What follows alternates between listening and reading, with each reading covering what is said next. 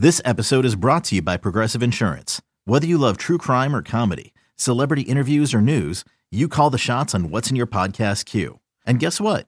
Now you can call them on your auto insurance too with the Name Your Price tool from Progressive. It works just the way it sounds. You tell Progressive how much you want to pay for car insurance, and they'll show you coverage options that fit your budget. Get your quote today at progressive.com to join the over 28 million drivers who trust Progressive. Progressive Casualty Insurance Company and Affiliates. Price and coverage match limited by state law. You could spend the weekend doing the same old whatever, or you could conquer the weekend in the all-new Hyundai Santa Fe. Visit HyundaiUSA.com for more details. Hyundai, there's joy in every journey. Let's get back to You Better You Bet, presented by Bet MGM on the BetQL network. Welcome back. You Better You Bet. PJ Glasser and Ken Barkley here with you, wrapping up hour number two of You Better You Bet. Talking some baseball futures here, looking at the National League Rookie of the Year market where Corbin Carroll is your favorite at minus 300, Elly De, Elly De La Cruz at plus 275. And then you have a bunch of long shots after that Matt McLain, Kodai Senga, Francisco Alvarez, Spencer Steer, to name a few, anywhere from the 40 to 1 to 50 to 1 range. But Ken, we were having a great conversation, and you really, I mean, you painted a great picture of like how far ahead Corbin Carroll really is, and if he can just stay healthy, like it's really going to be tough for him to lose this award. I just want to know though, like at, at what point do you really start thinking this gets interesting?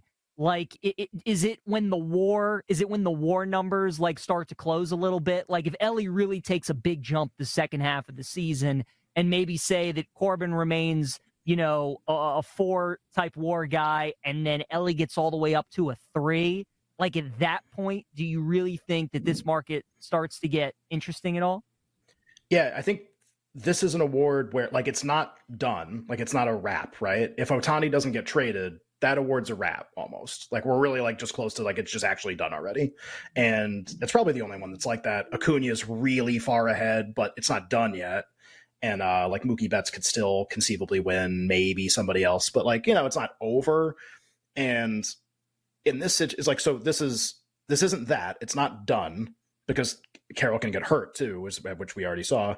Just like if you play it out all the ways it can play out the rest of the year, like I think what you have to ask yourself is like, is this really the one that's not going to go the way they always go just because Elly's so cool? Like just because that's what it is and the reds win let's say if the reds win the division it's a phenomenal story. I want i have money on them to win it. I want them to win the division. We did it we did three hours on the nl central like three weeks ago and i want them to win and i wa- i watch their games every i don't like baseball and i watch the reds which i think and actually i think a lot of people are in the same boat. I see a lot of people tweeting all the time like i don't like watch a lot of games, but Elly De La Cruz is awesome. I want to watch this team. So like I'm rooting for them. I want them. I want them to make the playoffs. I want them to beat the Brewers, who are kind of like a boring team, to be honest. Um, so if it plays out where just Carroll and Elly play every game, or you know, close to every game the rest of the season, just to put this in perspective. So Carroll's average WAR right now across the two calculations is a three eight. Elly's uh, WAR across the two calculations is a one one. And just to put that in perspective, be like, well, I don't understand what those numbers mean. Okay, if Elly played exactly the, and remember how Elly's, this is like, people are gonna be like, well, it could be better. Elly is having the greatest first 30 games anyone's basically ever had in the history of baseball. If he does that for the whole rest of the season, plays every available game, they have 71 mm-hmm. left, plays all 71, and accumulates war at the same rate, at the end of the year, he will be less than Corbin Carroll. And that's if Carroll doesn't play. If Carroll stopped playing right now, like Carroll's out for the rest of the season, and Elly plays the 71 games remaining at the same clip, he still doesn't get there. Do you know how stupidly ahead Carroll is right now? like that's yeah, how stupid that's Carroll could stop. Carroll could put the bat down, and he'd have the highest WAR probably. He could like, keep I just, bunting every game. That's if he bunted every game, he definitely wins. I just yeah. it's uh it's just so obviously it doesn't have to play out that way. And if Elly got this is going to be the second way it plays. So, like, if it plays out where they both play, I think I've done a pretty good job illustrating that Carroll's really far ahead. Now, Carroll can play way worse. War doesn't go in one direction. uh, Elly could play at a even higher level, but I think that's the least likely thing that's going to happen. If anything, he just keeps doing this, and if he keeps doing this, maybe he becomes like a four win player, but it's probably less. And Carroll, like, okay, he could play worse, but like hasn't happened yet. What is the what are the signs that it's going to happen? You would want to see some to think that's going to happen. The case for Elly or anyone else is Carroll stops playing baseball as fast as possible or plays way worse, and your guy, whoever you like, plays way better. That's in play. I will say the, the it sounds like I'm all anti Elly and all pro Carroll. I'll give you one thing, and I think you already brought it up. If it's close, and I mean like God, half a win even, which is not close, but like if it's even that close, that's where I think the idea that these are voters and narrative and all of these things. If you can make it kind of close, I think Elly actually wins like a lot of tiebreakers because he is a really likable player and because the Reds are such an incredible story. But I think that's the only way that stuff comes in. The, like it's got you have to give voters like a. It's almost like you got to give them a reason to do it and not face extreme backlash. like like they can't mm-hmm. just do it when he's three wins behind. Be like, well, wait a minute. Like that's completely antith- antithetical to like how the award works. And these are like baseball voters. They care a lot about history if they play all the rest of the way, like the season isn't about Elly De La Cruz, you know, at the exclusion of Corbin Carroll. It's about how awesome they both are. And Carroll played the whole year and Elly didn't, and that's why he's gonna win. So like I just the the one thing that Elly has going for him is if he can make it close, I do think he wins like any tiebreaker. Remote, even close, even if he comes in second, but it's a quarter of a win or a half win behind. I think that's where like the Elly factor, to like put a stupid label on it. I think that's where like his success and all the like affection that he and his team have garnered and everything. I think that's where that would come into play. Any any chance you're taking a long shot at all? Anybody not named Corbin Carroll, Elly De La Cruz, would they be worth any kind of sprinkle in well, your I did. eyes at all? I have. Uh, we this is this has been like the official "you better you bet" uh, guy for like a month, and I I wouldn't bet him anymore just because like I don't think there's a reason to. Like things haven't transpired in a way that's awesome for this bet. You could still bet it and be okay. So let's play out the same exercise again, right, PJ? So I, I just did the like, if everyone accumulates war, and it, I'm, I'm not saying that everyone will accumulate war at the same rate, but you have enough now where like, okay, like you can start to think about it that way. Like we have, you know, Corbin Carroll's played 86 games like we can start to be like is this the baseline? Is it a little worse than this? You can kind of have a range for how a guy's going to finish. And if you just have the if everybody just does exactly what they're doing right now so ellie's the greatest thing of all time carroll's a top 10 player in the league all of the other prospects play at their same rates if that happens the rest of the year then you would come up with the following final war projections. Carroll would be almost exactly a seven win player he would win going away. He would be more than two wins ahead of the next rookie, by the way. Even if Ellie does exactly what he's doing the rest of the year, Carroll has to do exactly what he's doing too, which is to be awesome. But if they both keep doing it, Carroll's way ahead. The second uh, place finisher in war would be Patrick Bailey from the Giants. He would be about a five win player if he kept doing what he was doing. Uh, and he was my long shot through the first third 20, 30 games of this. Now he's played 40 games he's really, really good. he's just not these two guys, but he projects right now to have a better season than Elly De La Cruz by like a pretty good margin. And I don't think anybody, I don't even know if anybody cares. Definitely nobody's talking about it that way. But because he plays catcher and he's maybe one of the best defensive catchers in all baseball, he's going to be able to accumulate more at a really high rate in addition to being over a 300 hitter, I think, still right now. So, um, you know, if it's like, all right, if it's not Carolyn, it's not Elly, who is it? Now, Matt McLain projects really similarly to Bailey. The problem is Elly's on his team.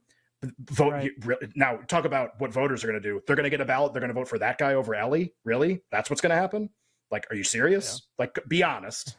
Like, I guess if he was impossibly ahead of Elly in projection, but like that seems more unreasonable than any of the hypotheticals we've done so far. Um, Francisco Alvarez projects a lot, way less. Spencer Steer projects way less, but he's played better recently. Nobody at the pitchers, no thanks on all of it. Senga, one of the worst bets you could make on the board right now, probably. Guy's like a three win pitcher, maybe at the end of the year. So just like, that's it. So it's kind of like Carroll and Elly. Does Carroll get hurt? If he doesn't, he wins if he plays way worse, I guess there's a tiebreaker situation that can come up. Um, I just I feel like all I see right now from betting content stuff is like Elly's a great bet. Elly's the face of baseball. Like, look at this price. Like, he's the guy. And it's like, you could all be right. I don't have to be right. I just am like, all right, well, like, what usually decides this? And this one's always so easy and it's always the same thing. And Elly, like, almost can't win it if it stays the same. So if Carroll gets hurt, this is so interesting. If Carroll gets hurt, it's awesome. It's a free for all. Elly has a huge advantage, but there are other guys that can win too. If he just keeps playing and playing at this level, like Elly stole second, third, and home the other day, right? And it was like this viral 10 million shared clip that's like, the, it's awesome. Carroll reached base three times in the same day. Like, Elly didn't even gain. like, he didn't even gain right. on him in the same day that he stole second, third, and home. So just like, really? This is close? Not right now. So I guess the lesson here is it's not nearly as close as like Twitter would have you believe, or social media clips, or how likable and awesome one guy is versus another. It's not close right now. I really think it's not even remotely close, but it can get close. It just, you haven't had that catalyst yet. We thought we had it the other week when Carroll got hurt. We haven't had it yet. Maybe we have it coming up. You have about two minutes left. Jake Hassan, I want to get your thoughts on this NL Rookie of the Year race. Corbin Carroll, Elly De La Cruz. Where, where are you on these two guys? Yeah, I mean, it's it's Corbin Carroll with a bullet. I just want to share my perspective of Thursday night really fast. Oh, you know, nice. tweet comes across, Corbin Carroll's hurt. I'm like, all right, you know, I know Ken's on vacation, but I'm going to send this yeah. to him. 11.07 Central Time. 11.07 Central Time. I'm like, Ken's probably asleep. He'll wake up to it. Like, not a big deal. And immediately I get a text back. I'm I was stunned. And it's kept like, wait, what's happening? I don't know. Like, I'm getting so many notifications right now on Twitter. Do I need to go on Twitter?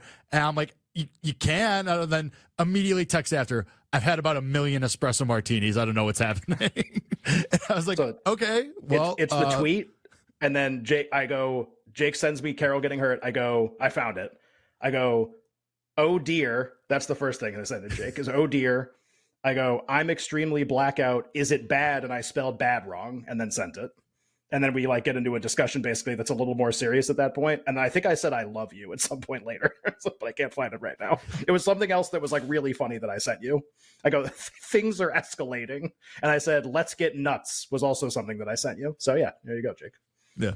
Eventually, uh, I, believe one of the final things I said was Ubers have been ordered, and I said, "All right, great." yeah, that was I did. I basically the end of the conversation. Because Jake needed to know that. He needed to know that ride shares were in progress for everybody to get back safely to their destination. That was really important. Oh God. Anyway, so it's Corbin funny. Carroll. That's my stance. Yeah, there you go. I'm with you, Jake. I got you. I love we'll talk Mania, a little bit though. more. I don't want to be anti Elly. Oh. Who wants to be anti Elly? I mean, how, how yeah. that guy is so good. He is so good. Elly De La Cruz. This is You Better You Bet. PJ Glasser, Ken Barkley. Hour three on the way after the break.